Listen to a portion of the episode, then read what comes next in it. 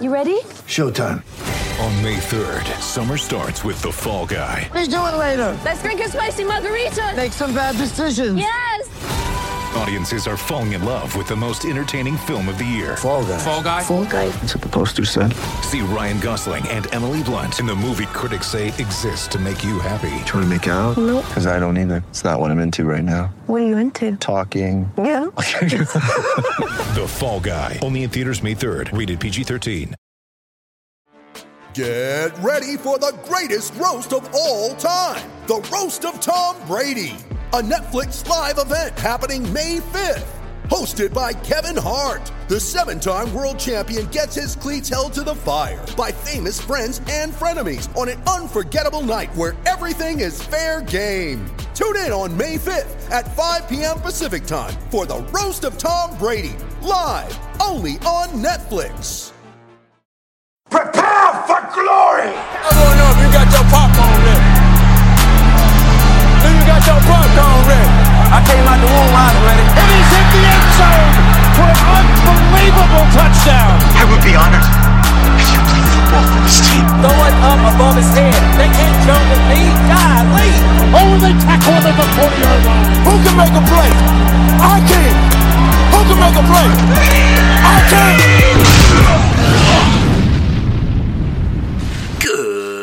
Morning, ladies and gentlemen. Welcome to another episode of the Fantasy Roundtable Podcast, brought to you by the Pulse Podcasting Network and me, your host, Matt Burning. You can hit me up at Sports Fanatic MB on Twitter. We've got a great episode for you guys today, talking about the NFC West, and this episode is brought to you guys by Tix Blitz. Have you been searching for the best ticket deals around? Well, look no further. With TixBlitz, the price you see is the price you pay, and TixBlitz just happens to have over $6 billion in ticket inventory just waiting for you. They absolutely mean it when they say every ticket, every venue, everywhere. And you can save even more with promo code PULSE in all caps to save you 5% off your total purchase. Just go to tixblitz.com and click the search bar. Search events based on your geographic location, pick the show you want, and bam, it's showtime. Sporting events, Broadway shows, concerts, and more with tixblitz.com. And while you're there, be sure to sign up for the email newsletter so you can stay up to date on the latest news and savings with TixBlitz. That's tixblitz.com. T I X B L I T Z.com. Every ticket, every venue, everywhere.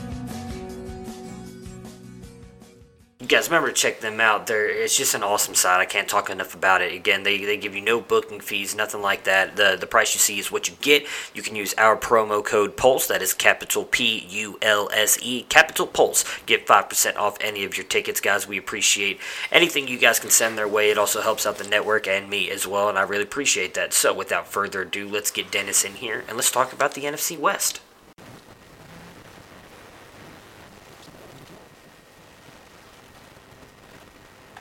And as always, we've got our co host with us today, Mr. Dennis Bennett, on a nice, well, not really nice, it's actually fairly cold here, and I'm sure it's fairly cold up there in Ohio, but talking to me on a combine weekend. Today we're going to be talking about the NFC West. Dennis, what is going on? How the hell are you, Matt? It's actually going to be pretty nice up here. It's going to be about 40. In a couple days, it's going to be five, but right t- today, it's going to be about 40.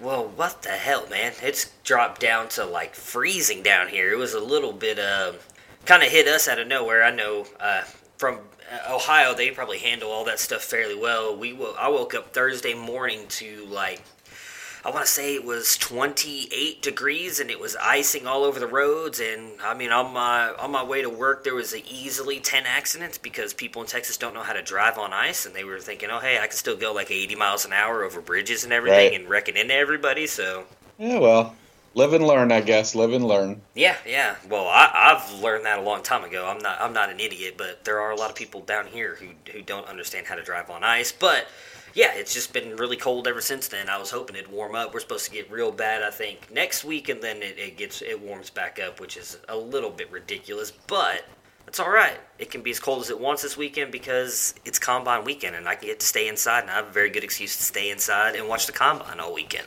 Yeah, we're working. That's right. Exactly. We're working. Exactly. Well, I see. I try to tell my wife that, and then she just tells me to f off, and you know. And like I- show show me the money. She says. Right? Exactly. Well, it's because I hide it from her. No, I'm just kidding. Right.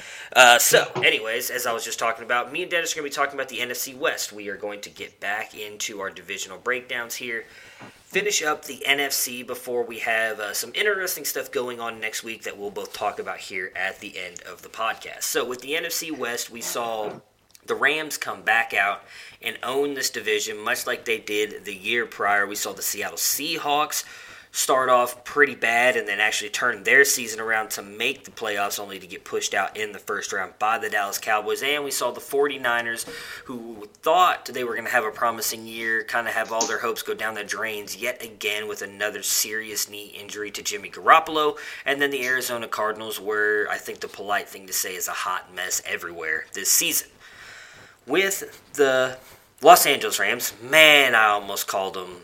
Nah, I can't even remember where they were from. St. Louis. I was I was gonna say St. Louis, and then I completely lost that. The obvious big question for both of us, I think, and I would imagine everyone everywhere, is Todd Gurley. Serious knee issues throughout what seemed the last three weeks of the regular season, then obviously into the NFL playoffs. How serious do you think his knee injury is, and do you think that he can return to being that fantasy running back 1 1 or 1.1? Uh, you know, I'm gonna go with his knee injury is a lot more serious than we expected. Uh, clearly, they were holding him out and trying to minimize the situation, and it, it looks like it might have been a pain tolerance type of thing, and so they were trying to limit it. But he certainly he's gonna need he he's gonna need time to recover. Maybe that's all it's going to take. He, he does have, uh, I think that's the, the knee that he tore up in college. Yes, it is. So, so with that being said, I, I think he'll be fine. It's it's pretty rare that a running back repeats as the RB one. So, will he return to the to the RB one status? I would put my money on no, just because of how rare it is that that happens. And I believe, you know, my money's on Zeke next year. Could be Barkley. You know, Bark, Barkley. If, if that team, uh, if the Giants get anything going on the O line, it could really open up for Barkley to to put up rushing numbers to match his receiving numbers. Um, but as far as Gurley, I, I don't think he'll return to the RB uh, 101, but he will be an RB one. Uh, he's just too good. But that all comes down to how serious is his knee injury. Uh, can he get past the point where uh, he needs maintenance in season that requires him to literally uh, get less than 10 touches per game for a few weeks in a row?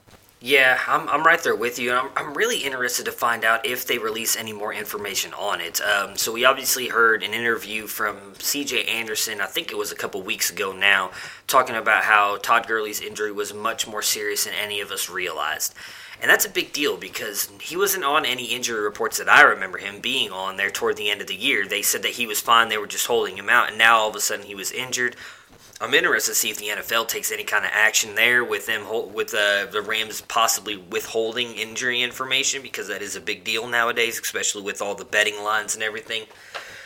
But for fantasy perspective, it, it worries me a little bit because he's also come out, and I believe there was an article on NFL Network where he talked about he's already kind of worried about the work that he has put on his legs the past couple years, getting over 300 plus 300 plus 50 or 300 plus 50, 350 plus touches a game or a season here that he's going to start kind of wearing down quicker. So the fact that he's come out personally and said that worries me a little bit. It makes me think that he might not like I agree with you, not take a step a huge step back. He'll still be an RB1 because of how talented he is, but I don't see him being the 1.1 anymore cuz I have a feeling if whether it's CJ Anderson, if it's John Kelly, if they draft another running back, I think he's going to start splitting the carries and some of the receiving work more than we've ever seen before, just based on that, because I don't think the Rams want to run him into the ground in the next year or two after the deal he just signed. I would imagine they want to keep him around for at least three or four, maybe five more years before they let him go. Well, he's not going to help you if he's on your bench, though. Right. So it, it's great that you want to preserve him and stretch him out, but if if he's having trouble and he can't he, he can't perform, it, it's he's not really any help. You know, NFL contracts are probably the biggest sham uh, in pro sports. So re- regardless of where he sits in his contract situation right now, he'll if they if they need to get rid of him, they're going to be able to get rid of him. Right. Yeah, I, I, would say for me, it's more of just, I, I don't think it's going to be something where it's a 50 50 split. So I didn't mean, if that's the way that it came off, that's not what I'm talking about. I'm just mean more of like a, I would say probably 80 20 split, but I just don't see him being the main guy anymore. I don't see him being the guy that they give the ball to every single time, and the only time he's over on the bench is because he needs to tie his shoe or get a cup of water really quick, and then he's right back in there.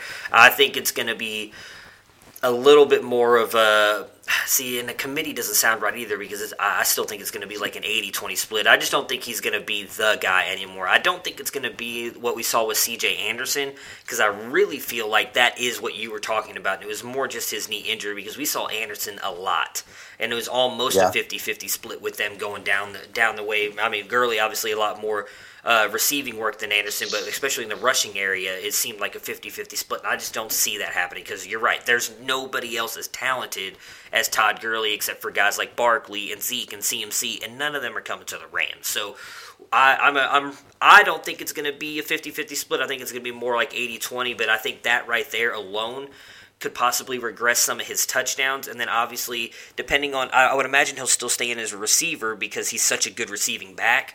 But even if they pull him out of the rushing some a little bit here and there, I think that's going to diminish his value enough that it's not going to get him up to that 1 1. I, I would say for me, very early, obviously, but I've already looked at some rankings and everything. I think I've got him at five right now for my RBs, which might be a steal. Someone might love to grab him at, at 1.5 or 1.67 if you grab a wide receiver over him in your startup drafts and everything.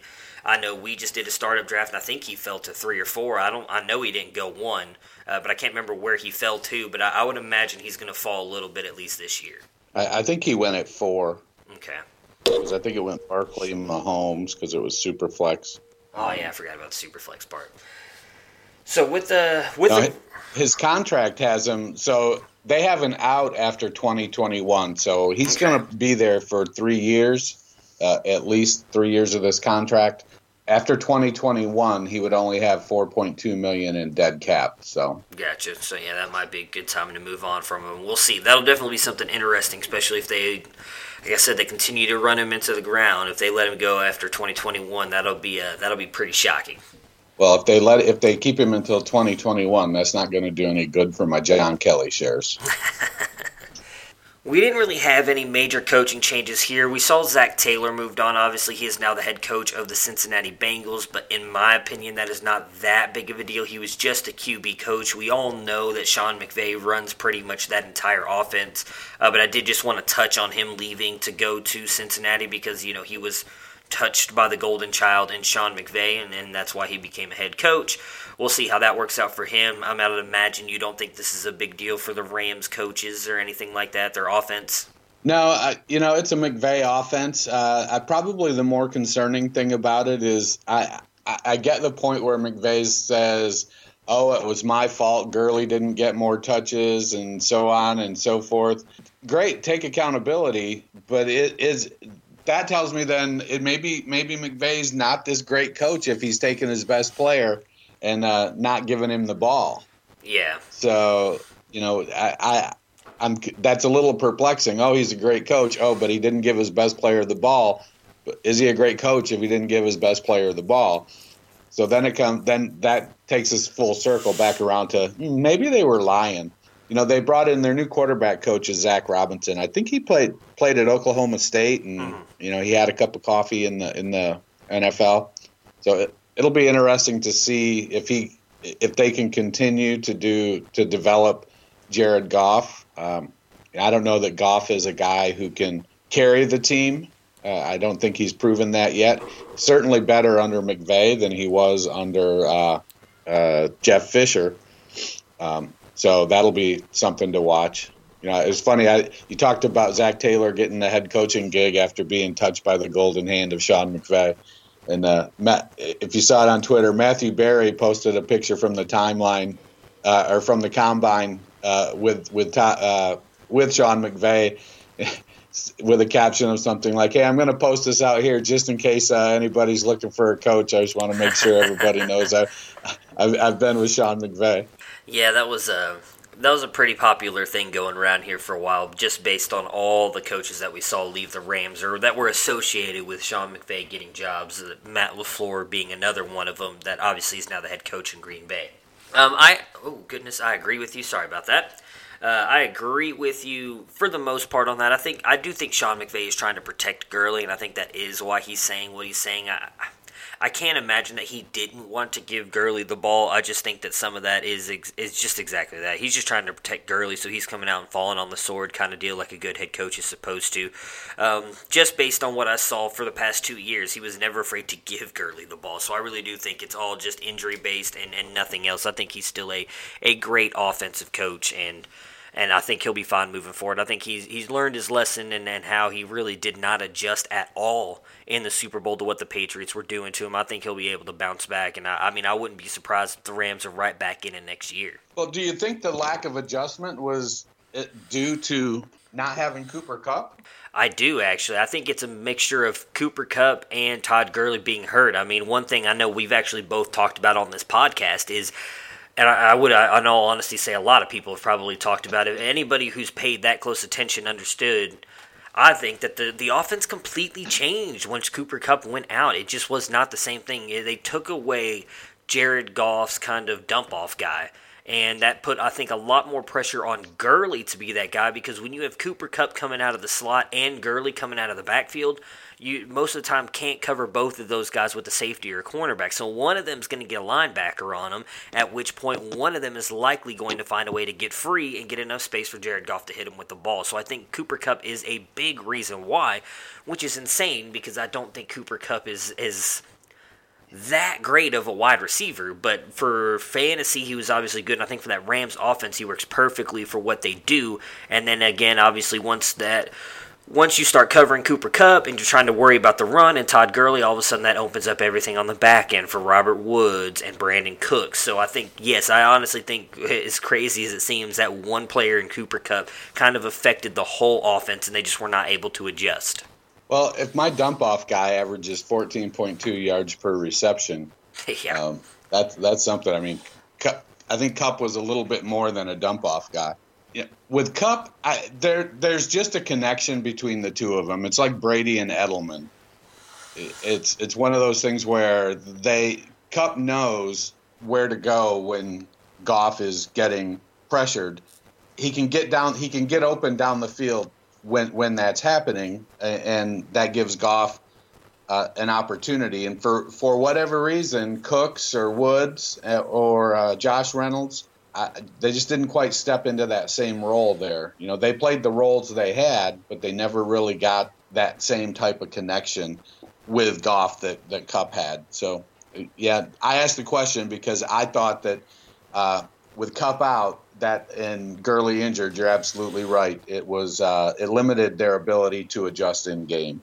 Yeah, like I said, I, I just think. Um, I mean, yeah, you, you might be right. He may have been more than a, a dump off guy. That's just a guy I, I consider. I wouldn't say five yards away from the line of scrimmage, but someone that he's going to go to every time he gets in trouble was kind of my meaning about it. Maybe I worded that wrong, but uh, that that that was my intention by, behind what I said, and I do think a lot of that comes down to what I was just talking about, though. With him, uh, he's just and, and not just him, but Sean McVay. Sean McVay is very smart about getting his guys lined up on players that he can. Um, he can take mm-hmm. advantage of that he can he lines the players up so that he can get that advantage and there were a lot of times that when Cooper Kupp was making those big plays down the field he was on a linebacker and I, I would say everybody would say mm-hmm. if you're if there's a linebacker on Cooper Kupp Cooper Kupp's going to win that matchup whether it's straight yeah. down the field or running across the field, whatever. That linebacker's not keeping up with Cooper Kupp. So I think that's exactly what. Uh, obviously, we both agree that's kind of what else killed this offense, and especially moving into the Super Bowl with uh, the defensive guys like Bill Belichick and Brian Flores calling a game. They, they needed to find some way to do some stuff that was more innovative and, and be more creative, and they just couldn't get it done. Moving on to the free agents. So they don't have anybody offensively that they have to worry about losing. They've pretty much locked all of those guys up. Defensively, though, they have a couple big names here. Um, so they have, first off, about $23, $23 million left in cap space, and they're going to be losing Ndamukong Suh, Lamarcus Joyner, Dante Fowler, and then obviously CJ Anderson is the one offensive guy, although he did kind of just obviously come in at the end of the year. I'd imagine they're not planning on re signing him. If you had to re sign one of those guys, or if, if you really want to re sign multiple guys, who would it be out of that those defensive ones? Well, I don't think you're going to be able to re sign Suh because he thinks he should be paid like Aaron Donald or pretty close to it. Right. And I think he believes he can get it, which he may very well be. He's what? He's 30, 31, 32. He's getting up there. Yeah. But he's still a really good interior lineman despite his uh, uh, proclivity for violence uh, outside the whistle. Um, he's, he's, a, he's a pretty strong defensive tackle. But at his price and given their cap situation, I, I don't think they'll be able to, to bring him back. Mm-hmm. Joyner is a really good safety, decent cover, good hitter but he reminds me a little bit of Bob Sanders, being only 5'8 and 195 or so, somewhere in that range, maybe 200. And so I get a little bit nervous when I have small safeties. I'm not a, yeah, as See? much as I'm on team big wide receiver, I'm Right. also on team bigger safety. That's what I was And about I to like my safeties to be at least six foot and 205, 210, so that they can support in the box and they can take the beating of having to deliver big hits. And littler guys struggle with that sometimes. Uh, they, they don't, their bodies don't necessarily hold up. I think Anderson will be able to come back. Uh, they'll be able to bring Anderson and Fowler back at friendlier deals, but I don't know that Anderson is sort of an enigma. He's he's he came in you know, it, last year was such a roller coaster for him. Uh, Carolina didn't didn't use him. Uh, he seemed like he would have been the perfect complement to Christian McCaffrey, and Carolina just didn't use him. And they let him go. He went to Oakland, and they didn't do anything with him. And then he went to the Rams, and he's rushing for 150 yards a game. So he's still got some talent. There are plenty of teams out there that need a 1A back or a 1B back. And so if he's in a, he goes somewhere and he gets in a 50 50 split, uh, or he's the 60 40 split that gets more of the inside carries and with somebody that gets more of the receiving, he's a quality back still. If I'm the Rams, I, I'd probably depending on how concerned I am with Gurley's injury, I'm probably looking to try and bring him back. Fowler was a bust in Jacksonville, but he played a role. He kind of reminds me of what happened with Bruce Irvin up in Seattle. Uh, he was drafted to a little bit early, and uh, Pete Carroll used him in a specific role, and he didn't quite grow into it. And Fowler was the same way. I think they expected him to be better, just didn't. He never took that next step, and I don't think he took it in in Los Angeles either. But he's certainly a, a quality pass rusher, um, and and will you know he's not. I don't think he's ever going to put up 15 sacks, but he's a guy that's going to put some pressure on the quarterback, and and so of the of the ones that are going to be affordable are going to be Fowler and Anderson. Maybe Suh decides to you know Aaron Donald gets in his ear and and convinces him to come back on a more team friendly one year deal to get under the cap. Maybe a, a two year deal so they can spread the bonus out and take the hit next year and cut him. But I'd go Fowler and Anderson. Yeah, um, I pretty much agree with you. Obviously, I, I would think that their priority is going to be to try and bring back Suh, but it just is all going to depend on if he's willing to take a more team friendly deal, um, kind of like he did last year. Obviously, just a one year deal, but if he's willing to take more of a team friendly deal to stay with them and possibly again try to return and win a Super Bowl. Lamarcus Joyner, um, I would honestly try and, and sign all three of those guys if possible. Obviously, there's probably not much chance with the cap room that they have, but you might be able to make it happen. Uh, but I would imagine if Suh obviously wants the big money deal, he's gone, so you're just going to focus on Joyner and Fowler, who I think both of them coming back is going to help that defense. With CJ Anderson, my thing with Anderson, uh, I just don't know if they want him to come back and, and produce for Gurley, um, or produce for Gurley. Uh, produce with Gurley. That'll be interesting for me. I know he said that he wanted to come back, and they think it was really early on in the offseason. They said they would be open to bringing him back. Um, I just think I like John Kelly. I think that he is a, a, more than capable back to be there, not just to back up Gurley, but to possibly split some time with him. Uh, so I would like to see John Kelly get that role. A lot of people were very high on him, obviously coming out of the draft last year out of Tennessee, I believe it was. Um, so uh, I'd like to see him get it, but if they bring Anderson back, I think that's really going to kill Kelly's value. For the NFL draft, so the Rams have five picks, and they're picking at pick 31, obviously being the losers of the Super Bowl. Their main needs are edge rusher, cornerback, and linebacker right now. I would imagine that might change some, obviously, if they lose any of those three guys in Suh, Joyner, and Fowler. Um, maybe not. I mean, they do have some fairly decent safeties over there, so if they lose Joyner, that might not become a huge need for them, as they might be able to plug in some of their younger guys. So with that five picks and obviously picking at 31, what would you attack there for the Rams in the draft? Obviously, they they looks like they mostly need defensive players. Would you just pretty much attack defense the entire draft? Well, you can never have too many good offensive linemen, and given their offensive line uh, was healthy last year for the entire year, the law of averages says they're probably going to have uh, some sort of injury this year. So if I'm them, I would I would look and see what's available for O line. They don't have a second round pick, but they have two compensatory picks at the end of the third round, pick 98 and 99. So this this first rounder is going to have to really count. In a perfect yeah. world, uh, Dexter Lawrence from Clemson would be somebody that would fall to them at 31. He is, well, not quite the dynamic pass rusher that Suh is at 6'4 and 340. Or actually, I think he came in at like 336 at the combine when he weighed in. Mm-hmm. Uh, he's going to give them that that presence up front in place of Suh and come at a rookie price. So if they can get him, then there's no need to bring Suh back. They can bring in Lawrence. Uh, another guy that might be available there is going to be Dre'Mont Jones, uh, but I don't. I'm not sure if I if I buy Dre'Mont as a first round pick, uh, mm-hmm. uh, and that's coming from an Ohio State fan. Uh, right. Um, but but he also falls more in the um, Aaron Donald type uh, of body type. He's smaller. I think he weighed in at 287. Um, so he's not as big. Uh, he's more of a, a defensive tackle as opposed to a nose tackle. So I don't know if he necessarily is a scheme fit for them because he's not he's not going to replace Aaron Donald. That's for sure. As much as I love Dre'Mont Jones, he's, right. he's just not quite that dynamic. So that brings brings us to opportunities on the offensive line. Um, you know, Dalton Risner might be there. You know, Andrew Whitworth isn't getting any younger, and Risner so far has looked good at the combine in the drills. He's shown really good footwork, a little bit of a mean streak. So they're they need to build depth, but without the uh, without the early picks and picking at the end of the first, yeah, th- their options are going to be limited.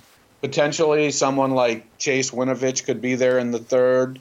Uh, Marquise Copeland out of Cincinnati. Uh, those are some defensive ends. Anthony Nelson.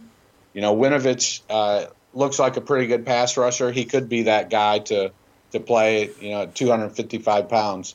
He could be out there on the edge and uh, provide some pass rush uh, if they don't bring Fowler back. Yeah, and I'm, I'm right there with you. I think for me, I would mostly attack defensive line. Um, I would try and hold off on offensive line. It, it's hard to say because I do think a lot of the, the high end top guys of the offensive line tier are going to go somewhere in the first round. There's a lot of teams that need offensive line help, as as you touched on earlier. There's never, there's never, there's never, you can never have too many good offensive linemen. Uh, so I do think a lot of those guys are going to go early in the first round. So for me, I would attack defense as much as possible in this in this draft. Possibly use some of that money to get one of those free agents. There's a couple guys out there um, that might be able to come in and plug a hole, although they might be sitting on the bench for a little bit, so they might not want to do that. We'll see. Maybe someone will be. I don't want to say like a ring chaser like they are in the NBA. We see those veterans go to go to teams that look like they're going to win a ring, uh, so they can get at least one. Uh, but for me, it would be all defense. I, I like the obviously Dexter Lawrence and Dre'Mont Jones. Uh, I'm, I'm right there with you on Dre'Mont Jones. I'm not 100% sold on him. I like the way he stepped up. Um, especially when Nick Bosa went out, not a lot of people were talking about Jones up until that point, just because of how dominant Nick Bosa was. But uh, being a Buckeyes fan, I can tell you, Dre'Mont Jones was not as good as Nick Bosa, but he was making just as many plays in those games as Nick Bosa was. He just obviously wasn't getting the notice uh, until Bosa went out, and all of a sudden Dre'Mont Jones became the guy. Um, but I think either one of those guys could fit in very well with that defense. Well, it'll be interesting to see which way they go. I could, in all honesty, see them trading back. I could see them moving back out of the first round, maybe picking up a couple picks, as you were talking about. They lost some uh, due to the trades that they made. Maybe pick up a couple picks that way if they can attack multiple positions there. Uh, I'm sure someone would be willing to trade up right there at the end of the first round. It seems like that happens every year now. You're getting at least four or five trades in the first round of the NFL draft. Yeah, that's always exciting to watch too. Yeah, yeah, I'm. Uh, I can't it's sad to say, but I'm I'm looking forward to that more than I am anything else this year. Mostly as a Browns fan because I know we don't have to worry about quarterback anymore. Uh, so I'm really interested to see how they attack this draft. But then just in general, there's a lot of very interesting storylines from my perspective, fantasy wise, um, that I'm really interested to see where a lot of these players that are in the draft this year are going to go. So I'm interested to see how the draft plays out. Dynasty risers and fallers. Do you have any risers or fallers on this roster?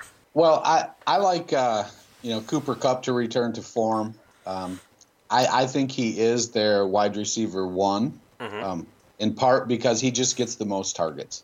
Uh, but I could see if they don't bring back C.J. Anderson, I like John Kelly to play a bigger role than uh, the second back has played historically with Gurley there, because they're going to start to try to limit the wear and tear on Gurley. And John Kelly was a very dynamic back at Tennessee and a good pass catcher. So I could see Kelly being one of those guys that gets 35% of the touches, 30% of the touches, and produces at an RB4 kind of flex worthy uh, capacity on a fairly consistent basis. Yep, and those are my two as well. Um, again, I think Kelly is obviously going to be hinged on the fact if they bring CJ Anderson back or not. If they don't bring him back, I think John Kelly has a chance to really step up and be that guy who splits time. Uh, again, not not splits 50-50, but uh, gets a lot of work there with Todd Gurley getting a little bit a little bit more rest than we've ever seen him get, and then obviously Cooper Kupp. Um, I, I don't know if you could if we could call him a sleeper, but I'm right there with you. I think he's going to return to form next year and, and obviously be their most uh, dynamic threat just based on how well him and Jared Goff work together. Um, and with all that being said, that's why my faller is Todd Gurley. I just don't think he's going to be that dominant force that he has been the past couple years. Um, again, I know people may think when I say, hey, he's going to drop down to about the five at running back, might think, oh, well, that's not that bad. But if you really go back and look at Todd Gurley's numbers over the past couple years, he's been extremely dominant at the running back position. Someone that if you drafted him 1 1 in your redraft leagues, I mean, even in your seasonal leagues or dynasty leagues, uh, even if your team was almost complete shit after that, you were likely going to make the playoffs in most fantasy leagues just based on how good Todd Gurley was. He was averaging 20 plus points most weeks throughout these past couple years. He was just a dominant force, by far the best fantasy player the past couple years. He won people championships. A couple years ago, we went on that amazing run in the playoffs where I think he was putting up almost 30 or 40 points a, week in those those uh, championship games and playoffs for fantasy. So that's why I have him as a faller. Again, I understand he's not going to drop to an RB2 or RB3, guys. Don't freak out. But uh, the dropping down of even four or five slots in the RB position is a big drop for him based on the value that he used to bring back. So I have a question for you. Okay. Is are the Los Angeles Rams tight ends ever going to be a thing? I don't think so. Unless they draft no. somebody this year. I mean, real quick, I'll just say I like Gerald Everett a lot. I think that he's a very good tight end. He just doesn't seem to get used in their offense. Well, and Higbee's the same way. Higbee is a good tight end. Mm-hmm. They they both have really good. They're both really good pass catchers. Higbee is the better blocker of the two, I think. Uh, Everett was second athletically to Evan Engram, yeah. and you know they they'll each make a play here and there, and it just is frustrating because they look like that. They both look like they have the talent to be, you know, top ten tight ends, but they just don't seem to get any use. Yeah, I, I don't know. I would say um, in all honesty, it, their offense it reminds me a lot of what Bruce Arians used to run in Arizona. I just think that he uses his wide receivers and running backs uh, to make the plays, and he usually keeps the tight ends in the block. And I feel like that's exactly what Sean McVay does. I mean, I just don't see them being a huge part of the offense. I wish he would incorporate them in the offense because I think you would if you were to choose either one of them just to do something in the offense, they would immediately become huge fantasy relevant players at the tight end position because of how piss poor it is. But I just don't see it happening. I think he's going to everything he schemes up is going to be to his running backs and wide receivers, which then requires the tight ends to just kind of stay in and block. That's too bad.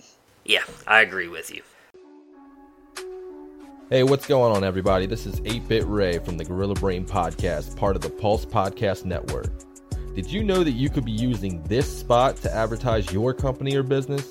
Well, I've done the research, and podcastinsights.com report that podcast listeners are loyal, affluent, and mostly college educated.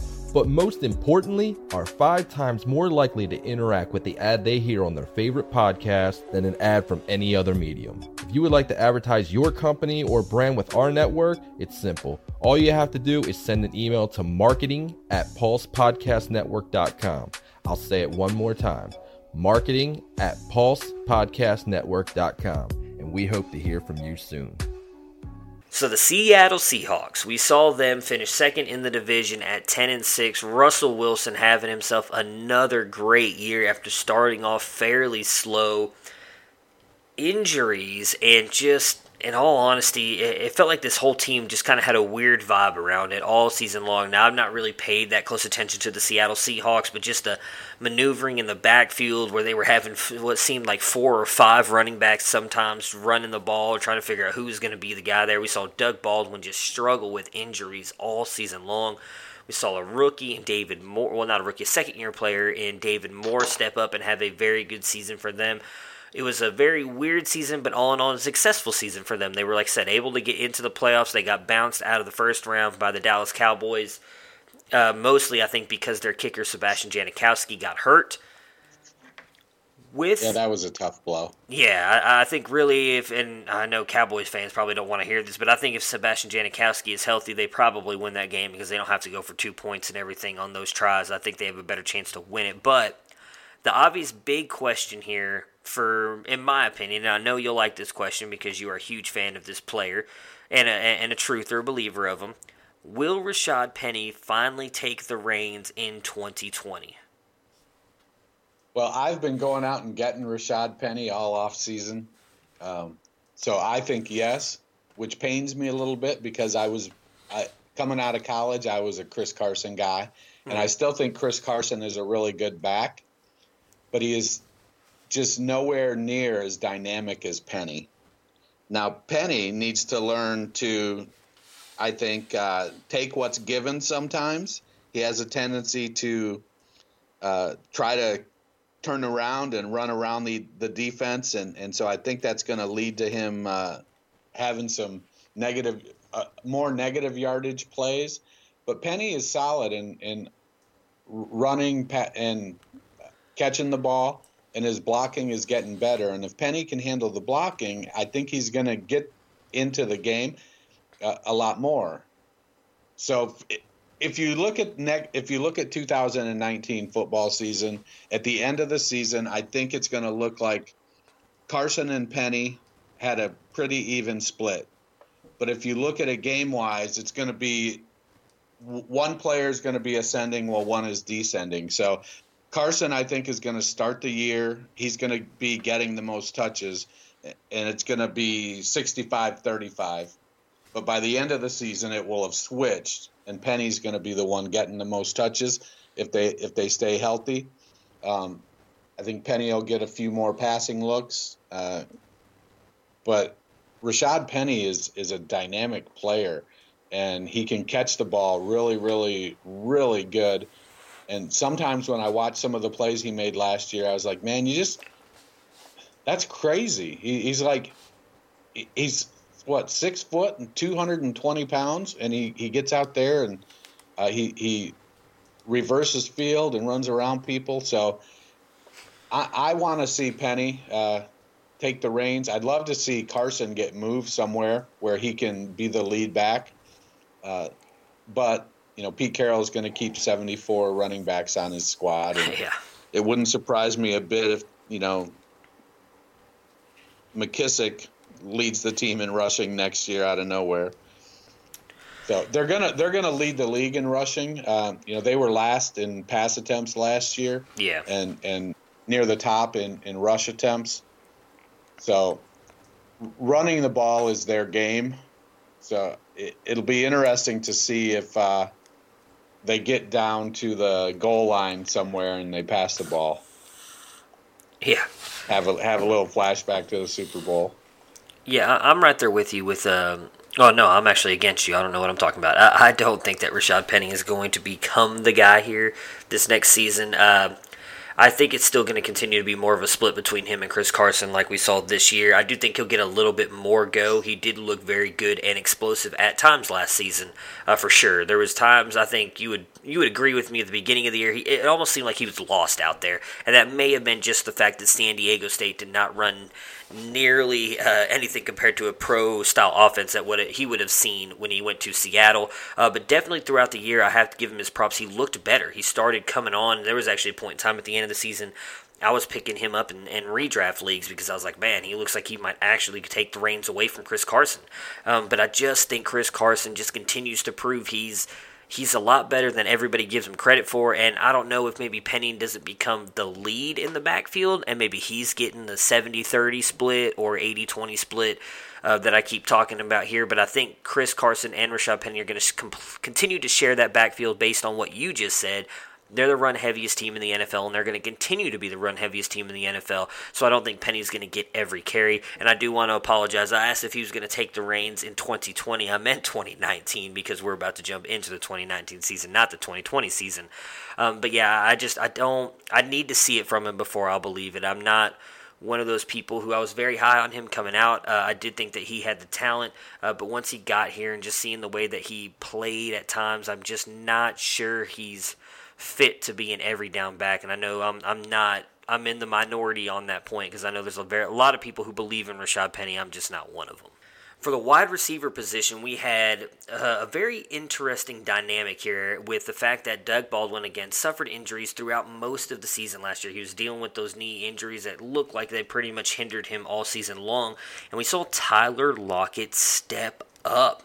He was awesome with Russell Wilson. I believe that he did not have an incomplete Russell Wilson did not have an incomplete pass when going to Tyler Lockett. That that's how good they were together deep. I know he dropped I think it was like 3 or 4 balls. Those were all short. Anything over like 15 yards, he did not drop a ball. They were awesome together deep. Tyler Lockett just burst onto the scene, much like another wide receiver in the AFC North did this year that nobody was expecting in Tyler Boyd. Do you think that this is that after this season, what we just saw, there's a changing in the guard between Baldwin and Tyler Lockett? My initial reaction was yes, but you know, I just that they just announced that uh, Baldwin underwent uh, a couple surgeries after the season mm-hmm. to correct a couple of the things that were nagging him all off season. Um, at 30 years old, uh, I think Baldwin is probably starting on the downslope. But when you look closely, it was uh, Baldwin still out targeted Lockett last year, 73 to 70. Now Lockett was a little more efficient. He caught 57 passes to Baldwin's 50. Lockett was more of a downfield guy, and had he doubled him up in touchdown. So Lockett was almost 17 yards per reception to Baldwin's 12. The challenge in Seattle is going to be will they produce enough volume? Uh, Baldwin still led the team in targets, but he only had 73 targets. Uh, he missed three three full games, and I feel like he he was uh, pretty underused in some others because of the injuries. I just think that the eye test says yes that Lockett is going to become the number one receiver next year. And so if I if I was going to go out and get one of those guys, I'm going to go out and get Lockett. But the the hard truth is is that even at as the number one, I, I don't know that Lockett is going to surpass hundred targets. Yeah, I agree with you. I think uh, I don't want to say he's more of a, just a deep down the field threat, but I think that's kind of where his his game shines. I think that's what everybody drafted him for in the rookie draft a couple years ago, because that's what they expected out of him. Um, I don't. It's hard for me to say though that he might not, just based on Baldwin's age. He's getting up there just a little bit, and I understand wide receivers get to play longer than everybody else. And I do like the fact that he actually got this. He was able to get the surgery, so maybe he'll be able to bounce back and come into this season fresh, healthy, ready to go. But he is 31, 30. He'll turn 31 this season. So he's getting up there in age a little bit. Tyler Lockett, a little bit more explosive, uh, looks a little bit better. He, although, does have some injury history as well. So we'll see what happens with both those guys. Um, but if I had to pick one or the other as being the number one guy, I'm still sticking with Doug Baldwin right now because we've seen he has that great connection with Russell Wilson. Um, I think as long as he's able to stay out out there on the field, he's going to get targeted more often than Tyler Lockett. But I think Tyler Lockett's going to be the more explosive player this season. Seattle Seahawks and their free agents this year, so they have about fifty million dollars in cap space, and they're again much like the uh, the Los Angeles Rams, and they're not really losing a lot of offensive players, which is kind of what we key on for fantasy. Obviously, IDP leagues, you're going to pay attention to the defense as well. Um, most of these guys that I, I think I'm going to talk about defensively, though, are not big IDP players, and Earl Thomas and KJ KJ Wright is. Um, and I would imagine KJ Wright is likely going to come back. I believe they already kind of came out and talked about how they want to do everything they can to bring him back. Earl Thomas, though, is likely gone. For the offensive side, you've got Mike Davis, J.D. McKissic, and David Moore. David Moore was the guy who burst onto the scene this year and really stepped up into the shoe and filled Doug Baldwin's shoes while he was dealing with the injuries and kind of struggling all season long. Just second year player here do you want to bring any of those guys back? I mean, again, I know Mike Davis and J.D. McKissic were part of that duo, or not duo, the four-headed monster in the backfield we were just talking about. Um, I can't imagine they would bring either one of those guys back. Maybe McKissic, um, just based on what he can do in the receiving game and the rushing game. Although I still hold out a little bit of hope that CJ Prosise might actually turn it around someday, uh, but that's probably never going to happen. Uh, Mike Davis, I would think you could easily let go and that not be a big issue, but David Moore, I think, is the one guy for me I would definitely try and re sign because he really looked like he can be a good complement to Lockett and Baldwin with what he did this past season. What are your thoughts on their free agents? Would you try and bring any of these guys back? All these guys back? Your thought? Thoughts? Uh.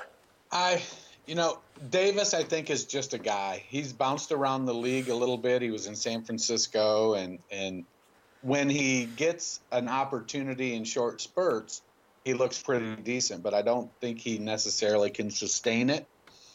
Uh, but I think he's going to look for an opportunity to get more playing time. So I don't think he's going to come back. I could see him bringing McKissic McKissic back, in part as an insurance policy for CJ Prosise. You know, Prosise is their quote unquote passing back, but he is so fragile, it seems, that they need somebody there. Now, if Penny comes on and, and Penny plays in the passing game like uh, he looks, then it doesn't matter whether they bring McKissic back or Prosise stays healthy. Um, it's going to be the Carson and Penny show. But I, I could see them, you know, McKissic is going to be cheap he's only 25. Davis, I guess, is going to be cheap as well, and he's only 25. So they're, they're neither one. I think Davis will command more money on the open market than McKissic will, but I don't know that uh, you know, they, they have the wherewithal to bring both of them back. Mm-hmm. They're they they've already said they're letting Earl go. That bridge has been burned, so they're not bringing back Earl Thomas. Um, KJ Wright is still one of the best linebackers, and so they'll they'll bring him back um, one way or another. I think, unless he just gets blown away by some offer. I don't think he's exclusive rights, and uh, I don't know that they'll franchise or transition tag him so that they they can control him a little bit more. Mm-hmm. Um, but that's sort of where I stand with those free agents there. I got you. Yeah, and like I said, I'm I'm lockstep with you. I would like to. I'd like them to just kind of focus on David Moore and KJ Wright. I mean, obviously, like we said, we, we know Earl Thomas is gone. Mm-hmm. Uh, things did not end well for him. Really, that entire off season and, and into the season uh, did not end did not go well, and then end well for him and the Seahawks. For the 2019 NFL Draft, they have four picks. They have no second round, sixth round, or seventh round pick in this draft, and they're picking at 21. Their biggest needs are safety, edge rusher, and cornerback. Much like the Los Angeles Rams, they need to go defensive heavy. And that's exactly what I would do. I would not touch an offensive player. Well, I would possibly go offensive line because I still don't think their offensive line is that good. After offensive line, I would not touch an offensive player this entire draft. I don't care if Hakeem Butler falls to the sixth round. Do not touch him. Go all defense. This team needs to improve their defense. Their offense is decent right now, actually fairly good in my opinion. They've got good wide receivers. Obviously, again, want to be a run heavy team. They've got two good running backs back there, Rashad Penny and Chris Carson. Pound the rock, play good defense. That's how the Seattle Seahawks have shown and won a Super Bowl. I think that's exactly how they want to play. So I would go all defense, or at least as much defense as possible, with only having four picks in the draft. Your thoughts on their draft strategy? Yeah, as much as I would like, uh, from a Seahawks perspective, them to go offensive line, uh, I don't think there's really going to be anybody at 21 that's not a reach. Uh-huh. Uh, Greg Little might fall to them, but he, his footwork is so bad. He looks so bad uh, performing drills that I don't think he's gonna. Uh, I think he's gonna probably drop out of the first round. An interesting pick for them would be. Uh, uh, I hope I don't butcher this name. Uh, Jachai Polite. Yeah, that's right. Polite yeah, out of Jachai Florida. Polite. Yeah. You know, he's a dynamic edge rusher, 6'2", 245-ish. Um, that would be a really interesting pick. Uh, Deionte Thompson of Alabama, the safety, would will likely be there at 21. So going either one of those directions would help bol- bolster that defense. Yeah, I, I like I said, I agree with you on the offensive line there. Uh, I, I don't see anybody falling. In all honesty, even if Greg Little falls there, I'm right there with you. I don't even know if I'd take him right there, just based on how bad he's looked. Um, I feel like that would just, in all honesty, not really improve that offensive line that's already struggling. You're just throwing in another player that's going to struggle to play offensive line. Uh, so I'd, I, I'm, I think obviously we're both right there, lock and step, and going all defense, and just trying to improve this defensive staff on the for this team's dynasty risers and fallers. Do you have any risers or fallers on the roster? Well, clearly my riser is Rashad Penny. Right. Uh, I I think he's gonna be. You know, I could I could see honestly, I I could see Penny and uh, Carson both breaking a thousand yards from scrimmage. Uh, I could potentially see both of them rushing for a thousand yards, Okay. given how run heavy the Seattle offense is. Twelve hundred yards apiece, uh, combined rushing and receiving. Twelve hundred yards from scrimmage for each of them. I don't think is out of the question. Carson was pretty close uh, he, last year as the lead back, so Penny would be my riser, and and Lockett. I think I, I believe there's going to be a changing of the guard. Uh, I've got uh, in the hopper. I'm working on an article for Dynasty Nerds about the the changing of the guard there. So Okay. that'll probably be out in a couple weeks. I got to sit down and I, I've got a couple combine articles I'm writing first. So and then I was going to do a changing of the guard article. Um, but Penny and Lockett, you know, the hard thing is Russell is such a he, he can be such a good quarterback, but when they go so run heavy, uh, it really limits him. You know, it's it felt like he came on last season and was was doing great, but their passing offense uh, was dead last, I think, in attempts in the NFL last year. Let me get that sorted right. So they passed. Uh, oh no, wasn't last. What was I looking at? Anyways, yeah, they didn't they didn't throw the ball as much as uh, it felt like because they do run the ball so well. Gotcha. So for me, oh. my dynasty riser is going to be uh, Rashad Penny as well. Uh, I was kind of torn on this one. Uh, actually, you know what? I'm going to go with Lockett. I was going to go with Rashad Penny, but since you just kind of touched on different stuff with him, I'm going to go with Tyler Lockett. I think Tyler Lockett is going to shoot up the boards, and I actually think David Moore could be very fantasy relevant next year uh, as well. Again, obviously based on the fact if they re-sign him, they have to re-sign him for him to shoot up. Uh, but I think that both of those guys could be very good for for Russell Wilson and this passing offense moving forward. My dynasty fallers on here are are Rashad Penny, Chris Carson, and Doug Baldwin. I think Baldwin, uh, again, just getting up there in age, dealing with, uh, I think it was, I don't remember exactly what his injury was, but he had it in both knees, and that's just not good. I mean, I'm not that old and I have knee issues. again, I'm not a, uh, an elite physical uh, player either. I, have obviously never played in the NFL, and I'm not as near the athletic specimen that Doug Baldwin is, I'm sure. Uh, but having knee issues at the age that he is of 30, going to be 31 this season is not good. I think he's going to start taking a little bit of a step back. And then Penny Carson, I just think they're both going to kind of uh, cannibalize each other in this backfield a little bit. They're both now, obviously, if they both become a thousand yard rushers like you were just talking about, then I'm going to be 100% wrong on this one. Uh, but I just think both these guys are going to produce enough to help kind of keep the other player off the field enough uh, that neither one of them is going to really produce to an RB1. I think both are probably going to be low end RB2s going into next season. Do you have any fallers on this roster?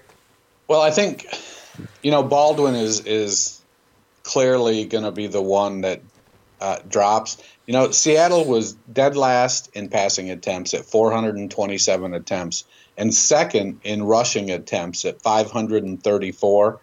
So I could eat you know that's 250 carries eat for each guy if they if they go with you know the two main guys on the rushing attempts.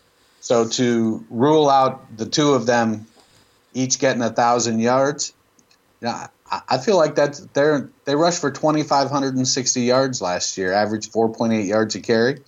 I think it's pretty reasonable that that's a pretty reasonable expectation that they're both going to be around a thousand yards. If one of them completely takes over that backfield, I could see them leading the league in rushing, mm-hmm. which would be a, totally far out. Um, but you know, Baldwin is going to drop off. Uh, I agree. His you know his the injuries are just piling up, and he's not a big guy. He's only 5'10", 190 or something like that. And while he has some great playmaking ability. Um, they just don't have the volume to really support two top end receivers. And Lockett is dynamic and he's the downfield guy. And so Seattle's offense is, you know, pound, pound, pound, deep shot, pound, pound, pound, deep shot. And with that being said, more of the deep shots go to Lockett. Yeah, and that's why I kind of I kind of like him to take a big step as we we've already talked about just based on on him being the deep play receiver and he obviously did a very good job with that last year so that's kind of why I've got him as my, my riser I think that he'll actually be able to to use that um, especially with the explosive as he is if Penny and Carson are able to kind of take over and do as good as you, you say they're going to do, or you think that they could possibly do, being the, leading their league and rushing with the uh, both a thousand each or whatever. Um, but both of them, if they're both able to be that successful, I think that's going to help Tyler Lockett in the long game, which is why he was my riser. All right, guys. So that is going to do it for the first half of the NFC West uh, episode. Here, we're going to cut this one off at uh, right about an hour. So, Dennis, talk about. I know you're just talking about an article actually that you were writing. Tell everybody where you can find where they can find you on Twitter. My God, I'm, I'm butchering this, you guys. Where they can find you on Twitter, and then where they can find your articles before we go ahead and do the rest of the NFC West in the next episode. Well, you can find me on Twitter at culture underscore coach. Uh, I spend a, a, fair amount of time conversing. You know, DM me if you have any questions. I'm happy to share my opinions. Uh, I'm not always right, but I always have an opinion. Uh, I write for dynastynerds.com, so you can find my writings there. And also, uh, I have a catalog of writing from the past year over on uh, the Fantasy Life app blog. All right. Well, then again, Dennis, thank you so much for joining me to talk about the two top teams in the NFC West, guys. Hope you guys enjoyed the episode and make sure to check back for the talk on the bottom two teams, the San Francisco 49ers and the Arizona Cardinals, in the next episode of the NFC West, guys. Have a great weekend. Prepare for glory! I don't know if you got your popcorn ready. Do you got your popcorn ready? I came out the womb, I was ready for an unbelievable touchdown. I would be honored if you played football for this team. Throw it up above his head. They can't jump with me. God, leave. Oh, they tackle him at the 40-yard line. Who can make a play? I can. Who can make a play? I can.